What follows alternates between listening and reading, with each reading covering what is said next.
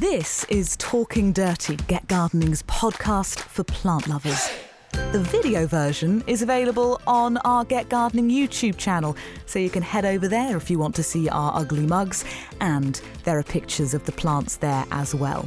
There are full plant lists on our Twitter and Instagram at Get Gardening Now, so go check those out. But without further ado, let's start talking dirty.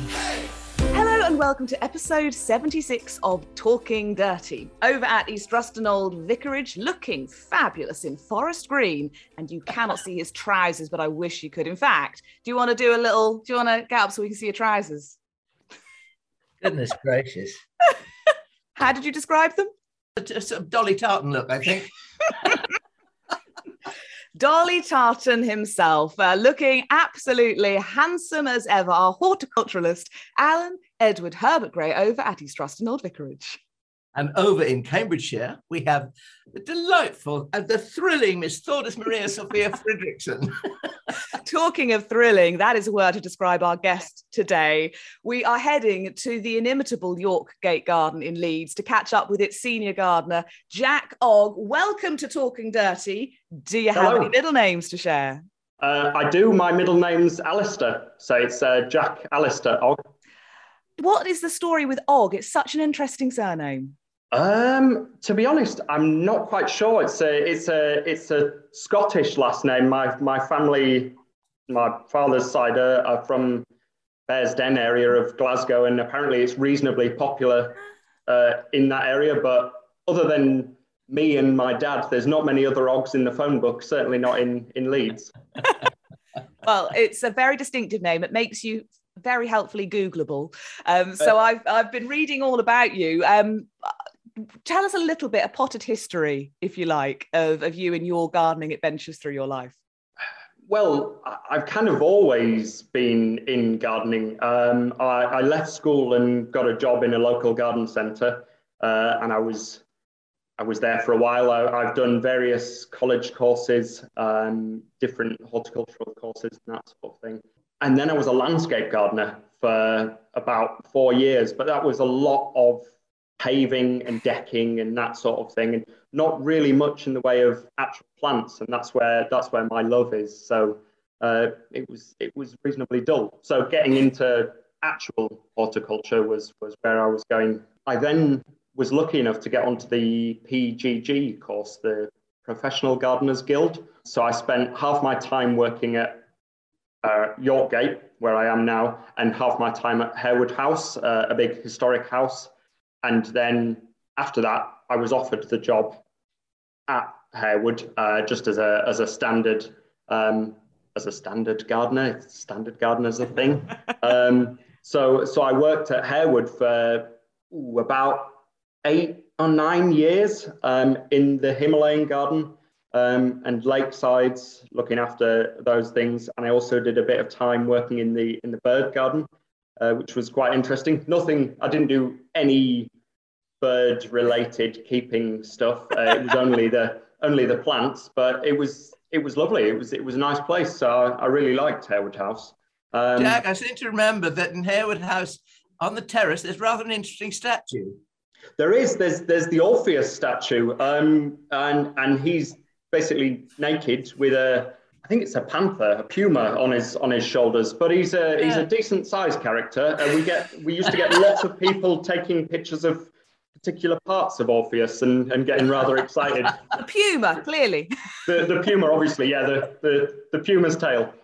I think it's interesting that when it, that statue was commissioned, it was specifically asked for this man to be of generous proportions. Yes, I had to stand there for hours uh, while they while they modelled him on me, basically.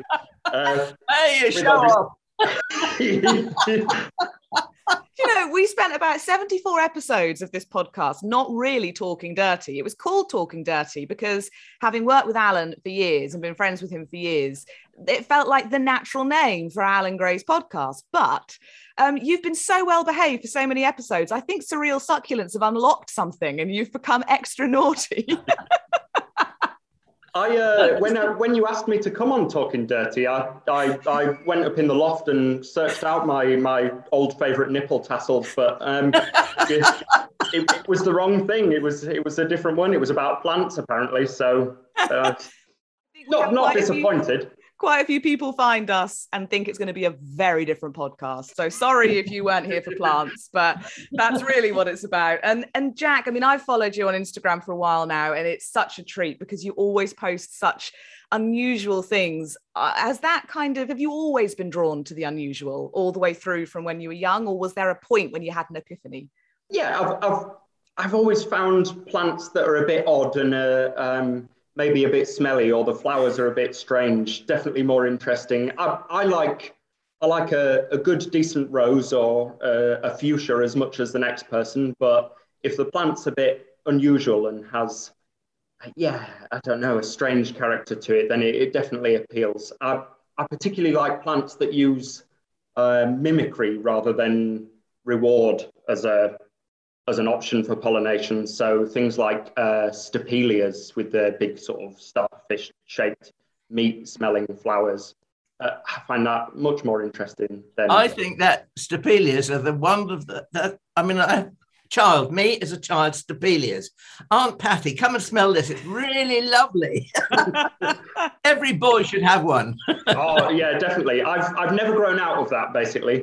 and I think I read that you particularly like Amorphophallus, um, and what was the other one? Uh, here we go again.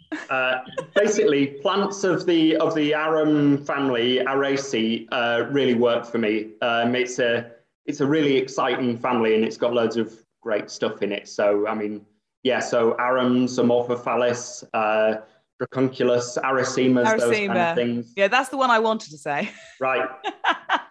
that's the one I was reaching for. There's a fascinating tale of an Arisaema, and I can't remember which one it is. Jack, you may know. I don't know, but when they have that spathe and it has a long, very long, thin tip on it that bends forward and touches the ground so that ground beetles can walk up that sort of tendrily thing and get to the spathe to do the pollination bit. Yeah, definitely. There's a there's a few arisaemas that do that, and they use different techniques. Um, Arisaema griffithii, which I always struggle to say, Mr. Griffiths is Arisaema. Yeah. Uh, it's the end of the it's the appendix, appendage even of the spadix, which yeah. coils out and touches the ground. And then you get arisaemas like Arisaema intermedia or intermedium, where it's the spathe tip that, like you say, trails out and touches the ground. And it's it's ridiculously long as well. The plant is only a foot or so high, and the spathe tip is is meters long, so well, a meter long sometimes. So it's it seems completely out of proportion. Um, I I asked on a particular Arisaema group that I'm part of, and I asked in the International Aroid Association that I'm part of, um, why it would bother because you'd sort of think it would only need to be long enough to reach the ground. But yeah. apparently, Arisaema intermedia grows on cliff sides, so ah. the, the the spathe tip needs to reach lower than the base of the plant where the tuber would be. Yeah. Sort of makes sense, but yeah, they're, they're interesting things. Plants never cease to surprise, do they? no. That's absolutely amazing. It's interesting you say mimicry as well, because I think you're quite into orchids alongside all of these other things. Yeah, definitely. Um, more the more the terrestrial orchids I, I grow quite a few of rather than the big you know, I mean, I, I, like a, a phalaenopsis and a cymbidium as much as the next person, but I, I like some of the, the tiny little ground orchids. Uh, some of the dactylorhizas and Ophrys and that sort of thing uh, work for me. And yeah, obviously they use mimicry, pretending to be a bee. Yeah. So, Wonderful stuff. Well, I am super excited to see what your Flomo is going to be. In fact, we've been trying to set this podcast up for a while, but then you posted a photo of a plant, and I got so excited and said, Jack, you've got to come on while it's in flower because we need to talk about it on the podcast. so hopefully, you have that for show and tell. I, I do have it, but brace yourself because it is tiny, um, and whether I can get the flower to show up on the on the picture on the camera or not is, is another thing. I'll give it a go. We'll have to make sure that we get photos onto social media as well. So if you're listening to the audio version, you'll be able to head over to our Get Gardening Now accounts and, and have a look at a picture. But here it comes in its pot. So this one, uh, with free woodlouse I've found, um, is, I think I'm pronouncing it right, Miersia, um, M-I-E-R-S-I-A, Miersia um, chiliensis. And it's a, a little, a tiny bulb from obviously Chile, as the name suggests, and has these tiny green flowers. It's a wonderful thing, and it's been in flower for a month, maybe more for me, and it'll keep going and keep going. So, I mean, if you're if you're into slightly unusual bulbs and uh, interesting house plants, because it's it's easy to grow on a on a sunny windowsill, um, this is definitely a recommendation. Um, bit lax, bit unusual, grassy-like foliage, and then these tiny flowers. But if you've got a a good eye or a microscope, they're they're really interesting. Uh, Amaryllidaceae, so it's it's basically like a tiny miniature daffodil with a purple centre, but certainly an interesting thing. Well yeah, it's that growing. combination of. I mean, I love green flowers, and then um, the fact that it's got that sort of bluey purpley bit as well, and it's so yeah. small. oh, I don't know why. I love that. It's a lovely thing. and Alan, I think we found a plant that you didn't know.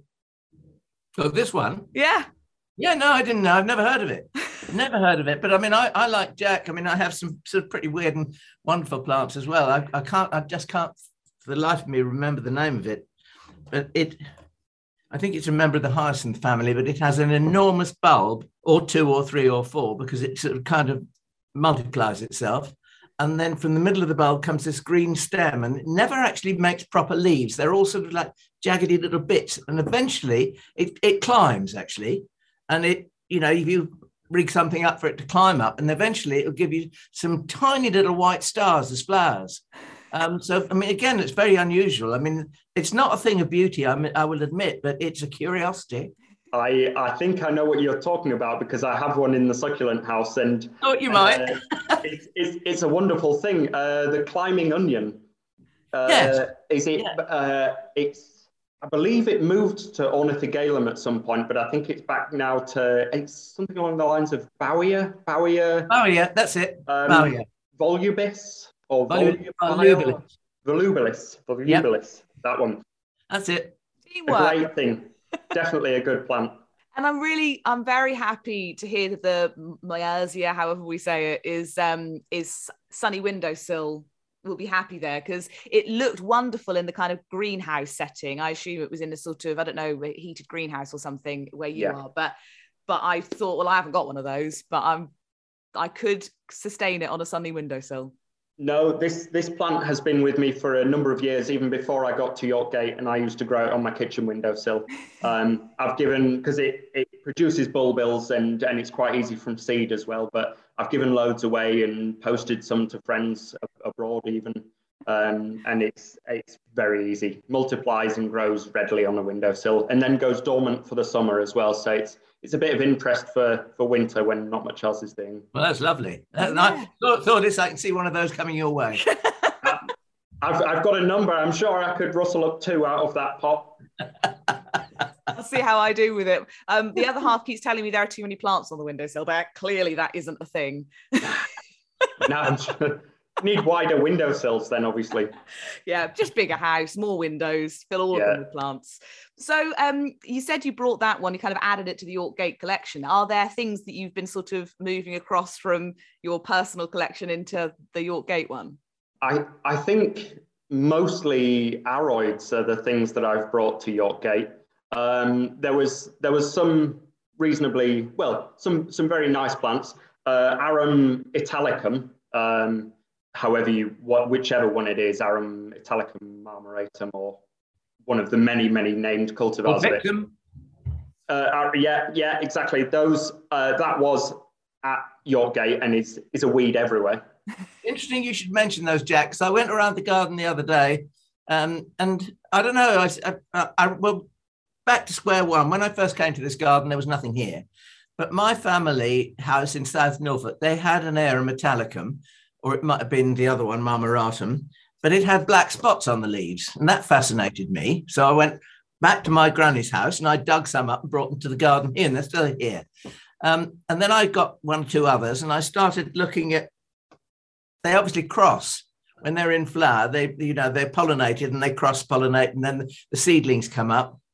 Um, second year, of course, they get their true markings, the seedlings. So if you grow some from seed and they're all green, don't do what I did and throw them out in disgust. you know, it's silly. Um, but, uh, you know, there's numerous varieties of size of leaf, pattern on the leaf, whether the leaf is silver marked or veined or even splashed with gold, uh, uh, you know, yellow. I think it's a fascinating thing. And you've got these all winter.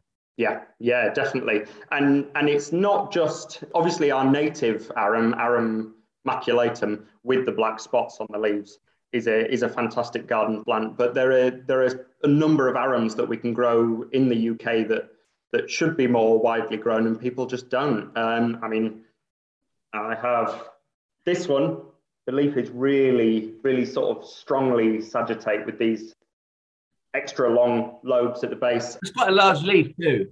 Yeah, and, and it'll get quite a quite a bit bigger than that as well. Um, it's, it's difficult to see on the on the picture, but it's got white markings on the leaf as well. Yeah. But that one's Arum concinnatum, uh, and it's got a really fantastic pure white spathe with a yellow spadix in the middle, um, and a, a really lovely plant. And then obviously, like we said, there's the there's the Arum italicum in, in all its various forms, which is a, I mean, to go with cyclamen and snowdrops and eranthis and stuff at this time of year, that is a, a, just a fantastic foliage plant. And, and hard as nails, takes minus temperatures really well. Arum pictum is the by far the best arum for me.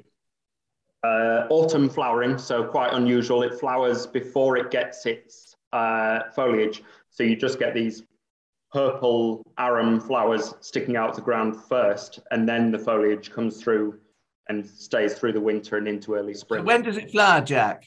Uh, it's autumn flowering, so it'll flower. I guess it's kind of September time. I'll have to check right. on that one completely. I do have pictures of this, so it'll be that'll be dated. I'm so um, glad I'm not the only one who suddenly thinks, "Hang on a minute, when was it?" yeah, I, I say that, and then I think September, but time's such a blur just basically all of the other um, all of the other family, all of the rest of the arums are spring flowering, and arum pictum is the only one that is autumn flowering. Uh, but lovely, and and also the leaves are incredibly thick and, and glossy, really tough. Um, very nice leaves, and you can get there's arum pictum, var pictum, and arum pictum sagittarifolia, and they've got really nice silver markings on the leaves and and the same evil smelling purple flower in the uh, in the autumn. So it's, it's a great one to grow. It's a lovely one. I'm so glad you brought arums along because um, Alan has been getting quite excited about arums over the past few weeks. I don't know if you've just sort of been spending time in your garden, Alan, and uh, and just marveling at them, but you you bring a lot of arum enthusiasm to the Talking Dirty podcast. Well, I tell you what I have been doing. I mean, I've been going around and I've been labeling those that are, that are um, they're germinated at the bottom of hedges, so they're obviously bird sown. You see what I mean? And and and so I've I've earmarked those that are worth digging up and moving elsewhere, so that when they go dormant in April time, I, will be able to go out there and dig them up and, and transfer them to where I want them to be.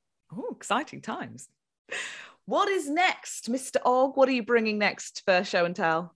Uh, well, going away from the aroid thing, I've got another bulb from Chile, basically, Ooh. similar to the Miersia, little six-petaled brown star-shaped flowers and one very long, incredibly boring-looking leaf. Um, but it's it's a good plant. So that is an this. extremely long leaf. It is. Um, and I'm not even sure that this plant is is fully uh, fully grown. It, it, can this leaf can get a lot longer, and it only ever makes one per bulb. And then on the top of, see if I can get it into the camera. Oh look! Get these. Oh, look at that! Six-petaled, star-shaped flowers uh, that smell like pond water. So it's it's a, it's an unusual one again, uh, and that one is uh, Gethyum atropurpureum. That is a very, that strikes me as a very Jack Ogg plant. Oh, it's, it's, a lovely plant. It's a great one. Um, a friend at Edinburgh Botanics sent me this one, and it was a it was a tiny little bulbil, and I've grown it for well, I've, I've had that one for about five years or so. In the first few years, I just had this one long, incredibly dull leaf. So it did make me question a few times whether I kept this thing going, but then it rewards you with these fantastic that Gethyum, it has something in common with some Streptocarpus species because some Streptocarpus species have just one big leaf, don't they? Yeah, yeah. Um, there's there's there's a really nice one. I think uh, I think Mike Clifford, who you've had on the on the podcast before, grows one with a, a, giant leaf, and it's something along the lines of Smithy Eye, or and it has fairly small red flowers and then one enormous giant yeah. leaf. Uh, I, I tried to grow it from seed once and failed completely. So uh, one day I'll have it. Why do these plants only have one leaf? Do we know? I, do you know? No, I've no idea. It seems like a, um, a really risky, risky maneuver to do, really.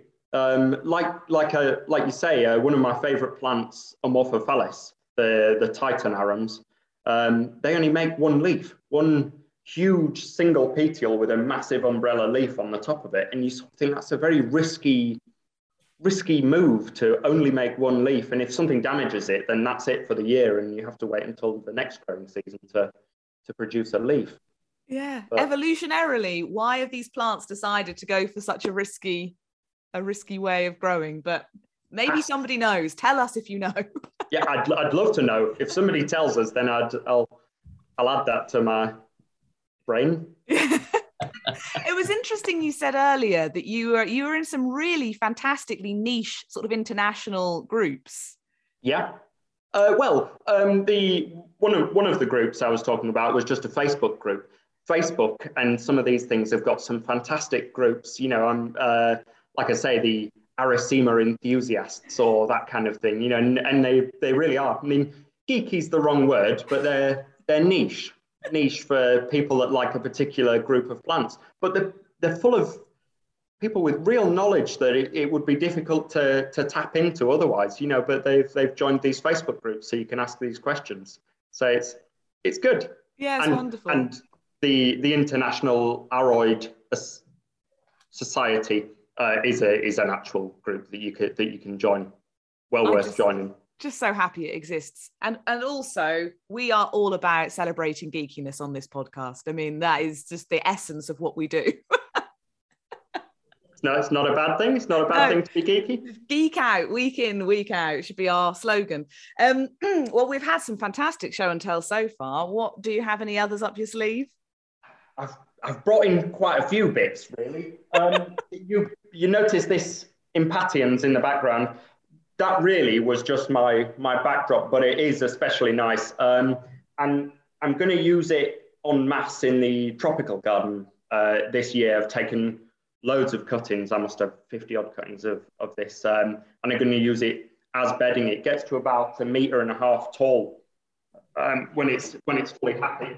Um, it's Impatiens sodenii, um, and it's a, a giant one. It ends up almost with a with a, a, woody base to the to the bottom of it, but then these big succulent stems and tons and tons of quite large, almost a, an inch or so across white flowers with a, a pink centre. So a nice one. Lovely leaves. I've also, I've also got that, and I've got it in the mauve, uh, a mauve uh, colour. Um, right.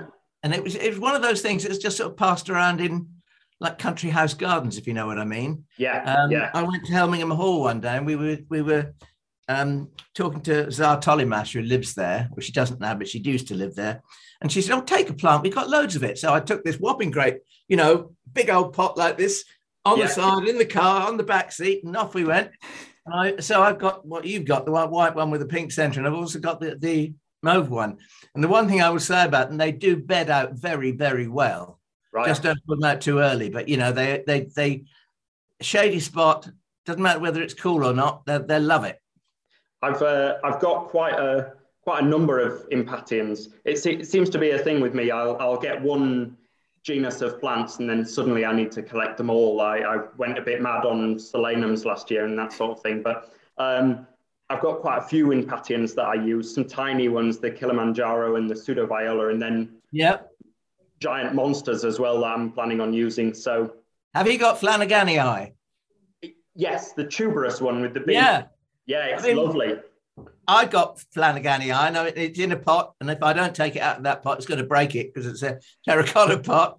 But somebody told me that you know you will get when it gets big enough and and mature enough, it will make tubers up the stem, and it Oh, looks right. like it does that, and it's in the greenhouse, and it looks like some horrible disease. like it's got some growths on it. Yeah, Um, I've I've found it to be hardy. Um, some I left some tubers in the ground by accident, and they and they came back fantastically this year. So it's well, I have heard that. Jack, and if you can do it in York, well, I can do it here in Norfolk. So I've Yeah, only had exactly. one plant. I've kept it in a pot, you see. But now that I've got all these tubers, I can make lots more. And I did take cuttings before the before we took it in for the winter. So I've got an air and a spare. nice, excellent. Yeah. I think on that on that line, my uh, my most successful Impatian um, thing from from last year, I, I took a load of I took a load of cuttings of Impatiens Arguta Blue Dream, and I, Yeah. I stuck them in the bare root cuttings in the uh, trunks of the tree ferns in the tropical garden, and they all rooted in and grew as epiphytes and kind of clothed the trunks of the tree ferns growing. Now, Jack, you've just struck up a brilliant, brilliant idea because everybody, you know, uh, all these people that are interested in gardening, and especially exotic or tropical and that kind of thing, they've probably got a tree fern. And, Yeah. you know, they've probably got something growing out of it, like an evergreen oak tree or an acacia and all those sort of things. We all we all do that. But you just gave given me this wonderful idea to use impatiens as a, as a use the um, Dicksonia as a host for the impatiens. I think Yeah. it's brilliant. What, a, what idea, cracking. I've used uh, I've used a few different plants. Uh, obviously, I, I use tillandsias on them. Uh, you you hang the Spanish moss from the from the fronds themselves, and then some of the bigger tillandsias like uh, bergeri and stuff actually tucked into the crowns, so they look really nice. Um, but then I've I've used um, Remusatia, that which is the Colocasia relative with a much smaller leaf but nicer markings on it and apparently it grows as an epiphyte on mossy branches in its in its native home. So I thought, whack some tubers in the trunk, see if they grow, and they they did really well and grew fantastically. I even got um, runners and rhizomes trying to plant themselves into the tree fern. What's that plant related to? Uh, it's it's like a miniature colocasia. It's rem, I think Right. you say it remusatia, R E M U S A T I A. Remusatia, I've heard people say, but I don't like that pronunciation. So Remusatia. Yeah. I mean, how satisfying, a great idea. And then to see it come to life so well that the plants just settle right in and start kind of going off on their own exploration. they were they were almost happier in the tree fern than they were in the ground because I, I planted them below as well, so it kind of looked like they were they were growing up from the ground up into the tree fern, but they were they were better off on the plant than they were growing in the soil below. So it's it's worth a go with these things. It's worth giving it a go and seeing if it works. Because if it doesn't, then you know you've not lost anything really. Especially if it was cuttings. There are some amazing things going on in that head of yours, Jack. I, it, whatever is going on needs sealing in concrete and dumping in the North Sea. I think sometimes you know it's, the, the plant things are good. Okay with the plant stuff. you mentioned that you've kind of got ideas brewing for this year in Yorkgate. Are there any kind of things in particular that you're excited about or you're not sure touch and go whether they're gonna they're gonna work but you want to try it I mean, as always with um, anything that I do, aroids have got to be involved in it. So I'm going to use Sauromatums, the voodoo lilies, on en masse this year. Um, and again, the uh, Morphophallus that I grow, I'm going to plant them in the ground so they give a bit of a bit of something different. I mean, um, I love I love a tropical garden in in lots of different ways, but I've I'm trying to use stuff that people don't necessarily know, and sometimes even good gardeners will will turn up and maybe not recognize some of the things. Um, which is it's not a snobby way of doing it. It's just it's really nice for people to to arrive and and find something a bit different. Well, that's what happened to Alan. I just remember so vividly the day that you'd been to York Gate and you uh, you came back just raving about it because there were so many great ideas and so many plants that were unusual that you didn't necessarily see when you visited a garden normally. Well, when I saw York Gate, I was absolutely blown away, and I think I'm giving a talk to a hardy plant group up in York next year, maybe. Um, and so I'm going to have an overnighter, I think, and, and, come and see York Gate again because it's one of the gardens that I tell everybody that they should see because the ideas in it. I think. Well, I think it's not a grand garden, is it, Jack? I mean, it's quite domestic in scale. Uh, the the old York Gate, the original garden that the Spencers had, is only an acre, so yeah. it's it's definitely um, petite, but it's that that works in its favour really because um, people can take something home. It's a bit more like your own back garden might be. yeah. Know, so you can you can you can take that scale home and, and use it. I thought that was wonderful. If um if people can't get to York Gate, if you're one of our listeners in America or Australia or, or India, well, hello to various people all over the place. Um, we um, we did talk to, well, we've had Ben Preston, uh, your head gardener, on a couple of times, and I think probably in the first episode we'd have talked a bit more about the the whole sort of garden and the garden rooms and the the history of it. So we'll link to that so you can easily find it. In fact, we've had a promise that you and Ben might do a double act one of these days on the podcast, Jack that would that would be interesting. I think. I, I, but it's certainly a garden where there are wonderful plants to be seen, and clearly you're all kind of encouraged to experiment and to to kind of live your gardening dreams in in the garden rooms.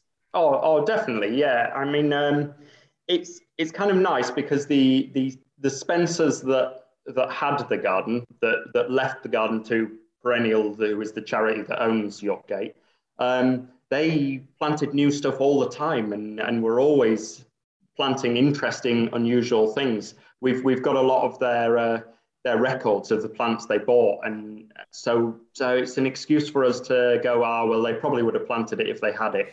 so if we, if we get something interesting and something unusual that's, that's new, you can kind of, kind of justify it by saying, oh, well, they would have done it. If they had it, they would have planted it. So we get around it. I love that. Um, what other bits of show and tell have you got? Have we exhausted it yet? Uh, I have this one, which is very nice. okay, nice. that is one of the strangest things that's ever been brought to Talking Dirty. Obviously, uh, I think it's it's quite fitting. Maybe it's, it's an unusual an unusual shaped thing.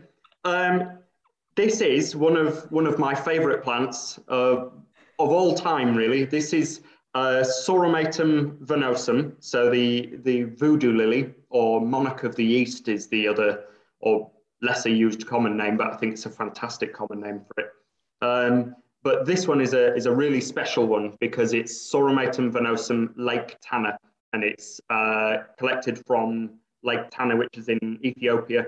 And rather than the usual kind of red mottly flower, it, that it's got. This one has a, a yellow flower with a yellow spadix. Uh, it still smells terrible. It smells of carrion and is covered in blue bottles, but it's a it's a really unusual one, and it's it's quite a, a rarer one to get hold of than the than the usual form.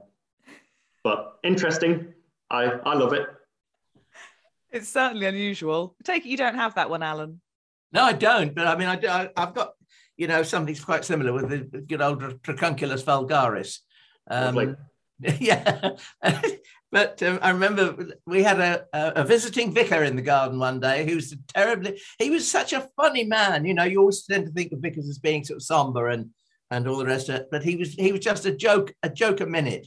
And he was with his mum and he was on our plant stand and he saw Dracunculus vulgaris for sale in a pot and he looked at me and winked and he said, Mother, this is a plant that you really must have uh, yeah, it's, it's it's an interesting one. Uh, I mean, out out of the out of the hardy aroids that you can grow, that one definitely packs a punch when it's in flower. It's yeah. Uh, well, I think there's a white spathe version of that, Jack, isn't there?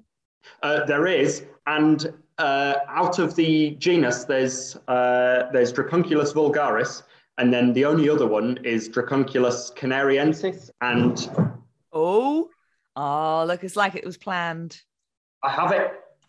so I'm really pleased about that one. And uh, it's a nice plant and actually smells nice, which is unusual. The the Oh, flowers smell of primroses and slight, slightly like lemon, a bit like lemonade, that sort of thing. And it's got a uh, a white spathe and a yellow spadix, and and is is lovely, a really nice one, but nowhere near as hardy.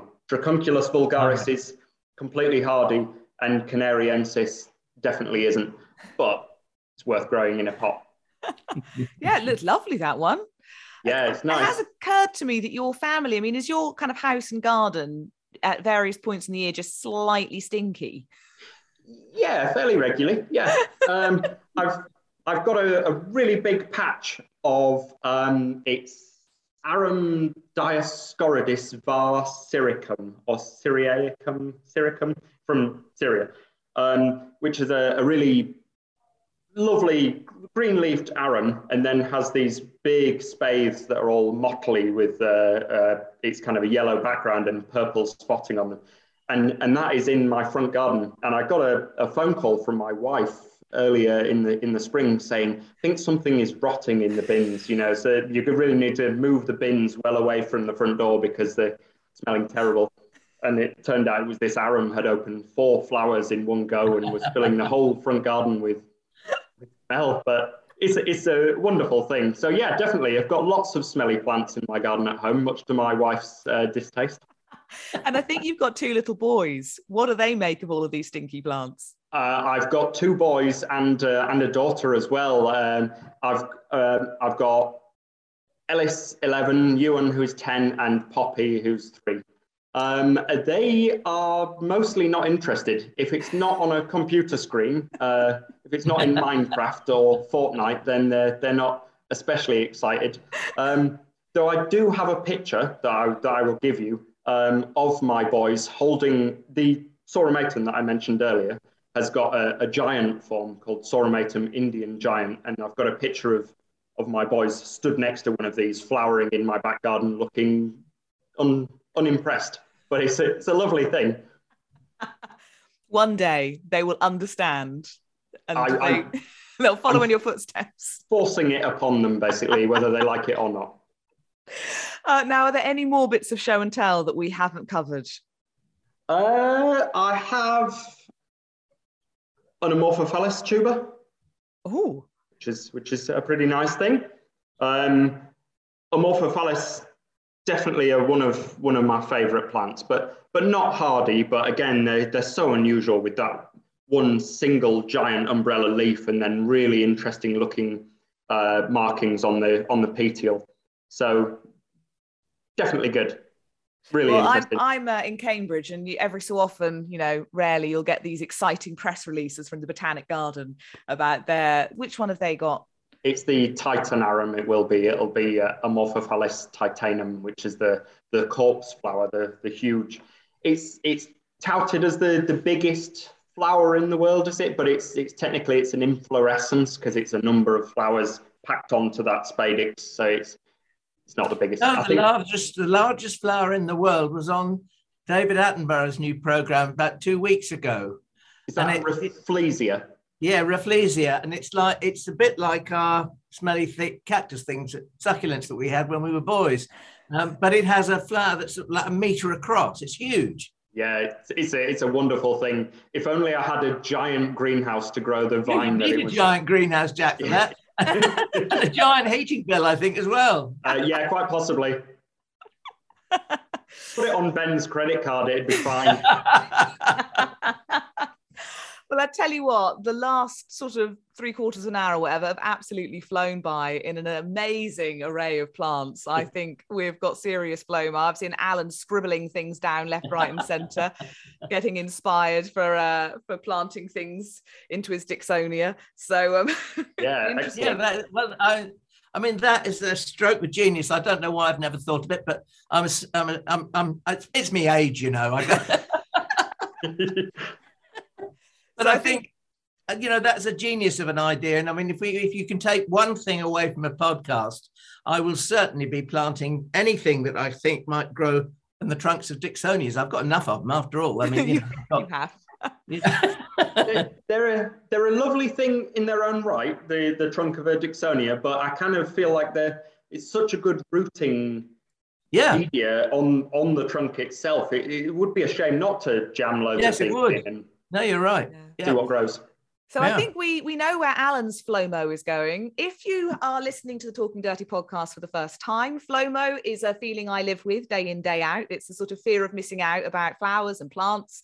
Um, clearly, uh, Jack goes around sort of after stinky plants um, day in day out.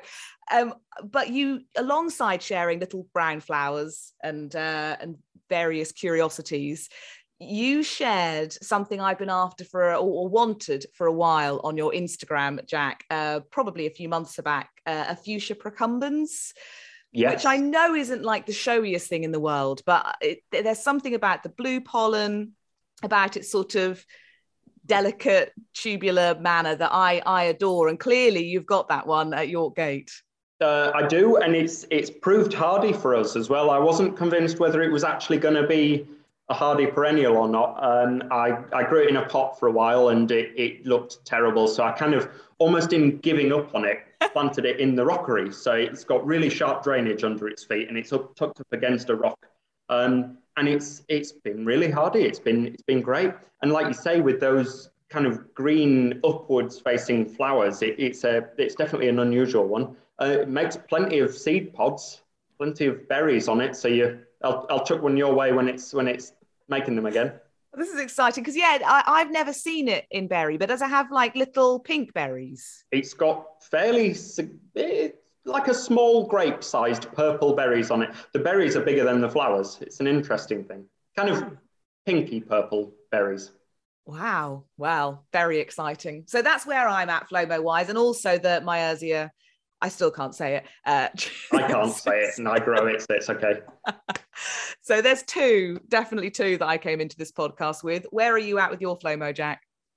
Mine, uh, mine are aroids. I'm afraid I've got two aroids that I'm. I've I've always been after, or been after since I've since I found out about them, and and nobody seems to grow them. Um, one is, uh, I think I'm pronouncing it right, uh, Symplocarpus foetidus, which is the uh, American polecat weed. It looks it looks a bit like a like a miniature version of the skunk cabbage that you see as a weed um, all over the place. The yellow big skunk cabbage, um, but this one has got a an unusual red flower, really hooded, sinister looking thing. Um, and its flower produces its own heat and melts the snow round the flower as it's coming out in early in the year, and then it's got these big cabbagey leaves afterwards. But one I, I definitely want. That's amazing. I have not heard of that. That sounds I'll, incredibly. I'll send you the spelling because I'm not convinced that how I pronounced it was correct. But Symplocarpus, I think it is. Wow, I love the fact that it melts the snow. What a fantastic evolutionary development. Yeah, definitely. So was that was that your main one? Was there another one as well? There is. Um, this is probably even more vague as well. Um, I, I grow a different Sauromatum, uh, a little miniature one called Sauromatum horsfieldii. And on the uh, on the late great Alan Galloway's website, he posted a picture of a, a lanceolate leaf form of Sauromatum horsfieldii that that gets a lot bigger and has these really fancy strappy leaves. Um, and we just as far as I'm aware, don't grow it in Europe. It's it's a plant that they grow in the states, um, and we just can't get it over here. And I fawn over pictures of that late at night fairly regularly, basically, but just can't can't get it. Nobody can get me it. So uh, if you're listening, Sauromatum horsfieldii lanceolate leaf form is is one that I would really like. Jack Ogg's the man. He's in desperate need. Please. right then, Alan, where are you at with your Flomo then? I just want all of it.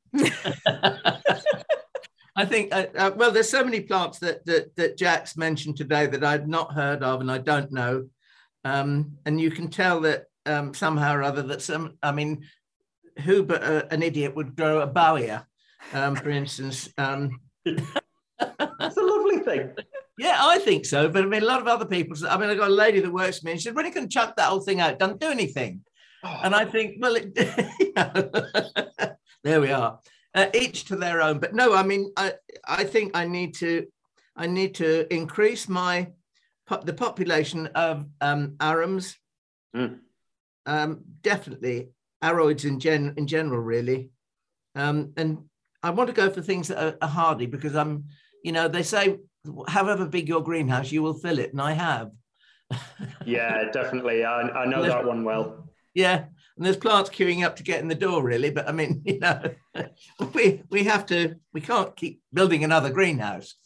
Um, but no, that I, I particularly would like to grow Dracunculus canariensis, which Jack had a pot of, um, because I think that that could probably live. I don't know. Does it leaf throughout the winter, Jack? It does. Yeah, it's it's it's winter growing. I th- I think um, if I was in the in a milder climate further further south, it might well be hardy. And you know, up against a wall, if you were growing nerines or amaryllis or something, it would probably cope quite well with with that. But it's just not been been hardy for me. Um, I've, Why not try it in your sand bed? Well, saying that, the the close relative of Dracunculus, the uh, the dead horse arum, uh, I think you pronounce it, um, which, as the name suggests, has a huge spathe that's all hairy and unpleasant looking and smells like a dead horse, um, has proved hardy for me. Um, ah. So, it, it, you know, I'll give it a go. But but this uh, Dracunculus canariensis is is quite precious to me because it's so unusual. So uh, I'll I'll bulk it up a bit more before I try some outside. Good for you. Well done. Though Alan, plenty of nice warm spots at East Ruston where you could uh, give it a go. Yeah, well, I mean, I'm always t- telling people, you know, the, the, the, base of a wall. I mean, lots of people think, well, they can't grow anything at the base of a wall because it's too hot, too dry, and all the rest of it. But if you turn that round and look at the kind of plants that might like to live there, um, for instance, I mean, I grow quite a few tender narcissi. Or they're tender in most people's gardens, but they're not here because of where I sit, where I put them, and they're basically dry for the winter. And I think that's the key to getting a lot of plants that are less than hardy through the winters is if you can keep their roots dry, um, they will take some frost. Or you give them a mulch and cover them up for the winter as well. I mean, there's all kinds of little tricks and tips that we gardeners do. Um, it's just an interesting way of growing more plants. Which is our great aim. Yeah, always. always grow more plants. And uh, Jack Ogg, I think you've increased the Aroid Appreciation Society members uh, over here. We are we are all freshly infused. We must get you back. I think we need a double act of you and Ben. Uh, I I am I'm up for that. I could do that one. so we look forward to seeing you in uh, in the coming months but thank you for coming along and just blowing our mind with all of these unusual plants everybody needs to go and follow your instagram and see all the beautiful things you post there as well hopefully I'll, I'll better start posting some more interesting pictures then. it was lovely to catch up with you and properly chat rather than just follow all your endeavors on social media. We look forward to next time. But in the meantime, happy gardening, everybody. All the best, Jack. Thank you. Bye bye. Hey, Thordis here. Just to say thank you so much for listening to Talking Dirty. You are now officially our favourite person. If you really liked it, please do subscribe because we'll be back for more plant loving mayhem next week. And as you're our new favourite person, we don't want you to miss out. If you've got a question for Alan and the experts, you can email it to hello at getgardeningnow.co.uk. So happy gardening, and we'll see you, oh favourite person, next time.